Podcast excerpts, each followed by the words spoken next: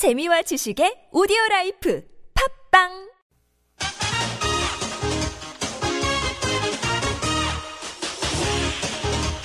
열린 아침 김만흠입니다. 3부 시작합니다.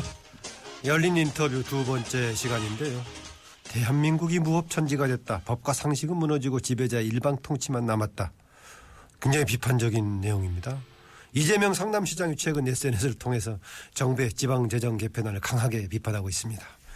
김대중 노무현 두 전직 대통령이 일군 지방자치를 이번 대통령이 말살하려 하고 있다는 주장도 내놨는데요. 어떤 이유에서인지 어떤 배경으로 그런 설명을 하시는지 이재명 성남시장 연결해서 직접 들어보겠습니다. 안녕하십니까? 네, 반갑습니다. 이재명입니다. 네. 최근 SNS에 박근혜 정부 비판하는 글을 부쩍 자주 올리고 계신데 네. 에, 박근혜 정부가 지방자치 죽이고 있다. 어떤 이유에서 그런 주장하시게 된 겁니까? 어, 아주 단순하게 말하면 지방자치라고 하는 게 스스로 운영하게 만드는 거 아니겠습니까? 지방끼리 경쟁하게 하고 그게 이제 국가 경쟁력으로 이어지게 하자는 게 네. 헌법 정신인데요. 지방자치단체의 지방자치 핵은 그야말로 돈이 있어야 됩니다. 자체적으로 써주는 돈. 그런데 이 전국에 200 몇십 개의 지방자치단체가 있는데 네. 전부 정부가 보조금을 안 주면 운영을 할 수 없는 적자, 그러니까 비자립 단체들이에요. 그나마 버티고 있던 경기도 6개시의 돈도 다 뺏어가지고 스스로 운영할 수 없는 지방자치단체, 정부가 돈을 줘야 되는 그야말로 이게 정부가 공짜로 준 게 아니라 국세를 어, 지원해야 되는 자치단체를 만들어버리겠다. 예. 어, 앞에서는 돈 뺐고 뒤로는 꼬리를 붙인 돈을 주어가지고 정부 통제에 따를 수 없는 따르지 않을 수 없는 지방자치단체를 만들겠다. 어, 그러니까 이게 공격일 수밖에 없는 거죠. 아하. 자치단체 돈을 뺏어서 자치단체들이 자치를 못하게 하겠다. 그런 겁니다. 아하.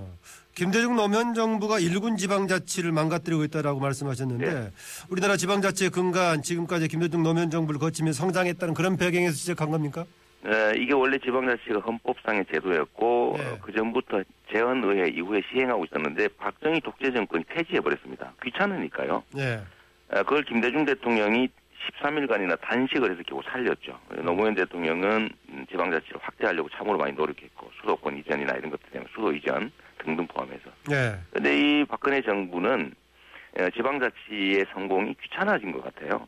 그러니까 지방자치에 대해서 계속 돈을 뺏어왔습니다. 지금까지 뭐 기초연금도 떠넘기고 보육료도 떠넘기고 예, 떠넘기니까 지방자치가 살 수가 없잖아요. 그러니까 음. 정부 말을 듣지 않을 수가 없어요. 음. 그 중에 예를 들면 경기도 대도시들은 에, 그야말로 비싼 세금을 내니까 예. 에, 자체적으로 운영하고 그걸 좀 아껴가지고 뭐 성남시 같은 경우는 3대 무상 복지도 하고 뭐 빚도 갚고 화성시도 수천억 빚을 갚았거든요. 예. 고향도 뭐 엄청난 빚을 갚고 이 정상적으로 운영하니까 지지도가 올라가고 그러니까 이 정부 말을 좀 안 안 듣게 되잖아요. 예. 저희 3대 무상 복지도 정부에서 하지 말라는 거 그냥 강행했거든요. 주민들이 자체적으로 하는 거니까. 음. 우리 세금으로 자체적으로 내는 세금으로 하는 걸 왜 정부가 방해하느냐. 에, 이걸 뭐 법적으로 행정적으로 뭐 받겠다고 1년 동안 하다가 안 되니까 아예 돈을 뺏어버리기로 한 것 같습니다. 예.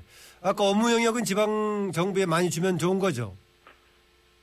아, 뭐라고요? 아, 업무는 지방 정부에 많이 주면 좋은 거 아닙니까? 에, 업무를 주는 건 좋은데 예. 업무만 주고 돈은 안 줍니다. 글쎄요. 아, 그게 첫째 문제고 두 번째는 정부가 내야 될 돈은 지방자치단체에 떠넘겼는데 예. 그 돈이 무려 4조 7천억입니다. 음. 매년 4조 7천억을 지방정부가 정부 대신 내고 있어요. 음. 이 지방정부가 이 운영할 수가 없지 않습니까? 음흠. 기초연금을 작년 같은 경우 성남시가 무려 400억을 냈습니다. 예. 올해도 300억을 내고요.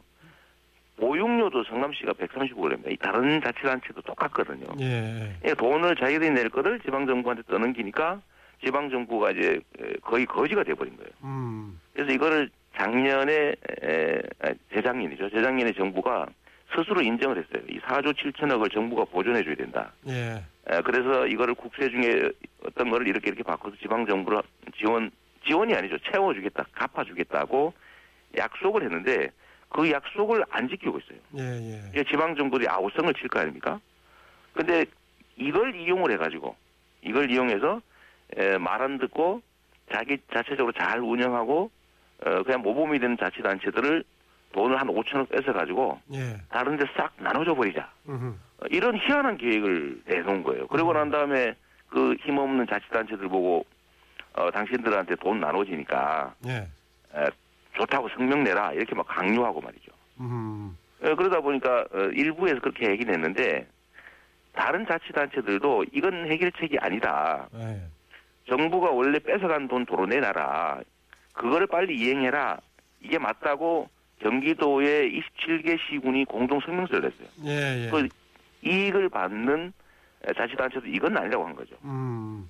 그러니까 이게 5천억을 뺏으면 6개 도시 6개니까 4가 보이는데 이게 다 100만 도시들입니다. 예, 예. 광역시급들이거든요. 예, 예. 이 겨우 견디고 있는 광역시급 6개를 다 죽여버리고 그 5천억 뺏어서 전국에 한 200개 되는 데가 나눠 가진들 예. 한 2, 30억 뭐 이렇게 나눠 갔는데 그게 엄발의 오줌 누기지 해결이 되겠습니까? 예, 예. 그야 그래서 제가 그러는 거죠. 이 하향 평준화다. 음. 정부 책임을 지방에 떠넘겨서 에, 지방 자치도 죽이고 지방 정부 전체적으로 나쁘게 만들어서 통제가 용이한 그야말로 과거에 에, 박정희 대통령이 에, 지방자치 폐지하고 관선으로 마음대로 일방적으로 지배했던 시절로 되돌아가고 싶은 거 아니냐. 예. 에, 저는 그렇게 생각합니다. 아, 그러니까 이번에 중앙정부가 여러 군데 지방 재정 어려운데 나눠준다는 것이 사실은 그나마 조금 어렵게 꾸려가고 있는 지방 자치단체 어렵게 만들고 도움은 안 된다 이런 얘기죠. 그렇습니다. 그러니까 반대 성명을 냈죠. 오히려 어. 그 받게 되는 쪽이. 어.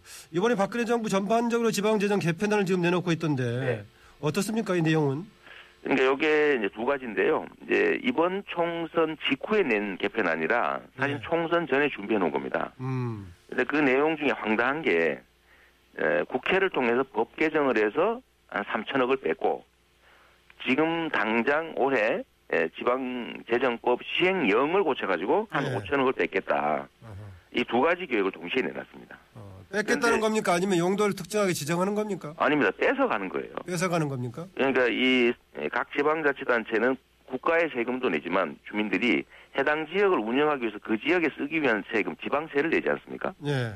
예를 들면 과천 같은 경우에 황당한 일을 당했는데 과천에 경마장이 있잖아요. 예. 그게 주민들한테 별로 안 좋거든요. 도박하는 거니까. 그래서 거기서 경마장에서 나온 레저세를 그 지역에 써야 되지 않습니까? 예. 이걸 현재 한 6, 70% 뺏어가고 있는데 이미 이미 다른 지역에 쓰자. 너무 이쪽에서만 쓰면 안 되지 않냐. 예.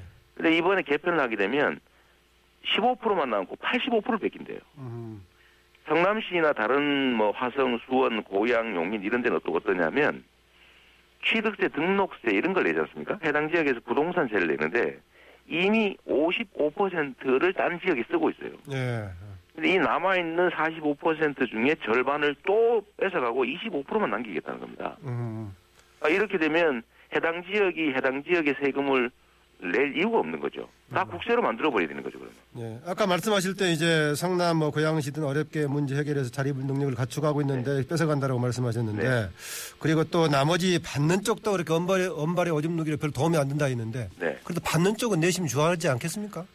그 예를 들면 이런 겁니다. 예. 그 아버지가 두 집 살림하고 막 외제차 타고 사치하고 방탕을 하면서 돈이 없으니까 예.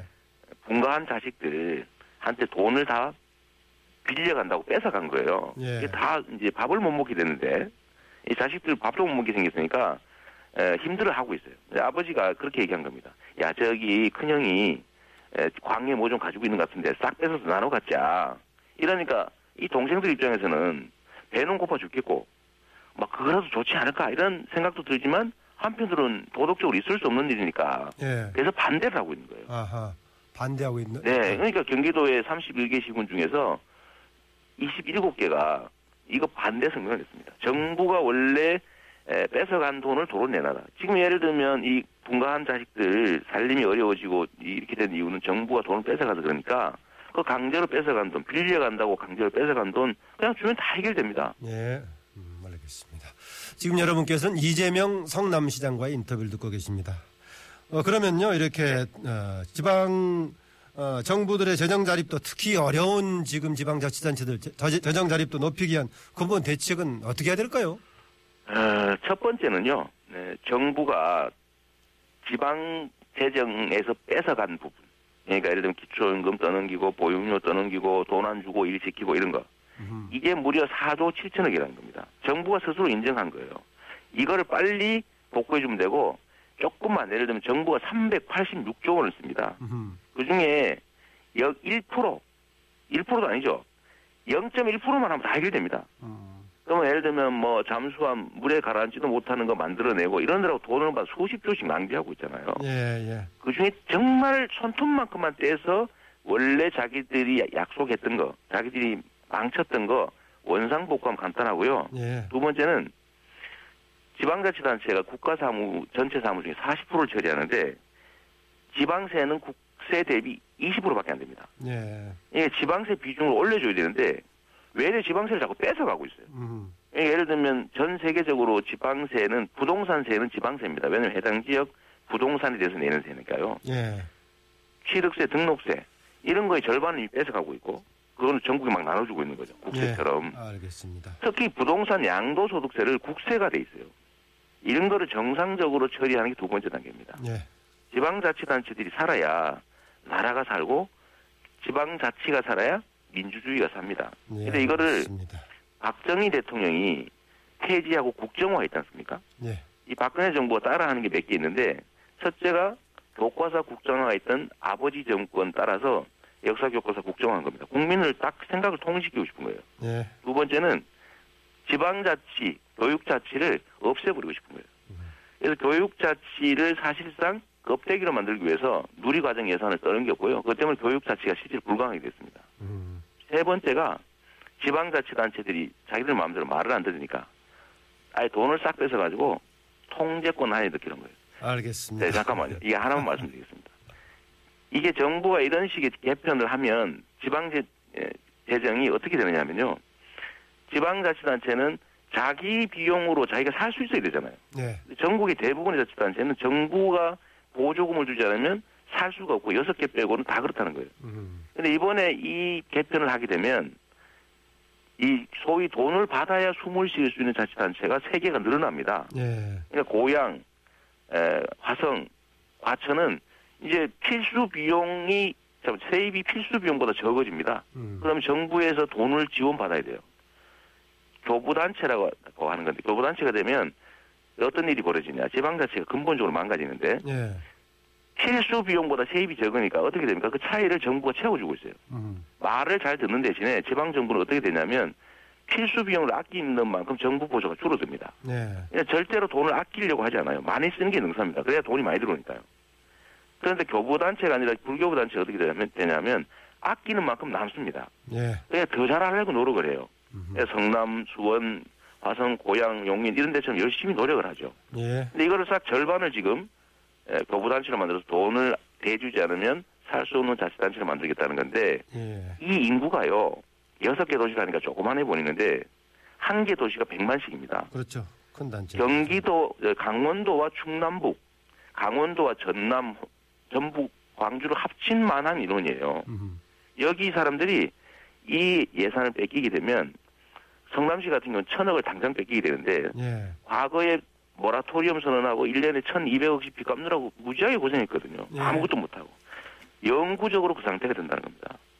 이게, 이게 지방자치에 대한 공격이죠. 알겠습니다. 잘 되자고 하는 게 아니라, 에, 너도 한번 죽어봐라. 왜 정부하고 자꾸 비교되게 만드느냐. 음. 성남시 같은 경우는 빚 갚고 증세 안 하고 복지 늘렸지 않습니까? 음. 정부는 서민 증세했고 복지는 축소했는데 비전 100몇십 조씩 늘었어요. 예. 이게 비교가 되는 게 싫은 거예요. 예. 제가 볼 때는. 지방자치를 에, 죽여버리자. 아예 그래서- 말살하자. 없애버리자. 그래서 이렇게 내용상. 심각하게 지금 비판을 하고 계시군요. 네. 예, 이해가 됩니다. 어, 중앙정치관은 질문 한두 개 짧게 좀 네. 드리겠습니다. 왜 냐면 박근혜 대통령 국회법 개정안 지금 청문회 활성화 가능성을 열어놓은 국회법 개정안에서 거부권 행사했는데요. 네. 지금 19대 마감할 때 이렇게 해버려가지고 노가대 못하겠다라는 네. 지적인데 거부권 행사 적절했다고 보십니까? 아, 내용상으로도 말이 안 되는 조치고 두 번째는 절차상이나 형식상으로도 이 국가의 품위를 잃었어요. 예. 이게 국가 저 중앙정부 행정을 잘하는지 못하는지를 당연히 입법기관이 체크해야죠. 예. 예를 들면 이번에도 이 성남시 같은 이 피해를 보는 지방재정 개편 문제도 만약에 국회에서 이걸 공개적으로 논의를 했으면 성남시가 부자 도시다. 가난 한대 네. 나눠줘라. 이런 프레임으로 거짓말을 할 수가 없게 됩니다. 음.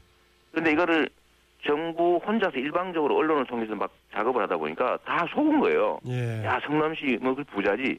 다른데 도와줘야지. 우리는 나눠 갖는 게 좋아. 무슨 대한민국이 공산당 국가입니까? 음. 그러니까 이런 것들을 거짓말을 해서 엉터리 행정을 하는 것을 막는 게 바로 청문회입니다. 예. 미국은 맨날 하고 있잖아요. 예. 그러니까 해야 마땅한데 행정을 일상적으로 국민을 대표하는 국가가 들여다, 어, 어, 국회가 들여다보는 게 싫은 거죠. 네. 그리고 거부하면 빨리빨리 해야지. 물리적으로 제의 불가능한데 한다는 거는 이거는 네. 정말로 전국 운영의 품위를 손상한 거예요. 네, 내용과 절차 둘다 네. 지금 문제를 지적하셨군요. 자, 여기까지 듣겠습니다. 오늘 말씀 고맙습니다. 네, 감사합니다. 네, 지금까지 이재명 성남시장이었습니다.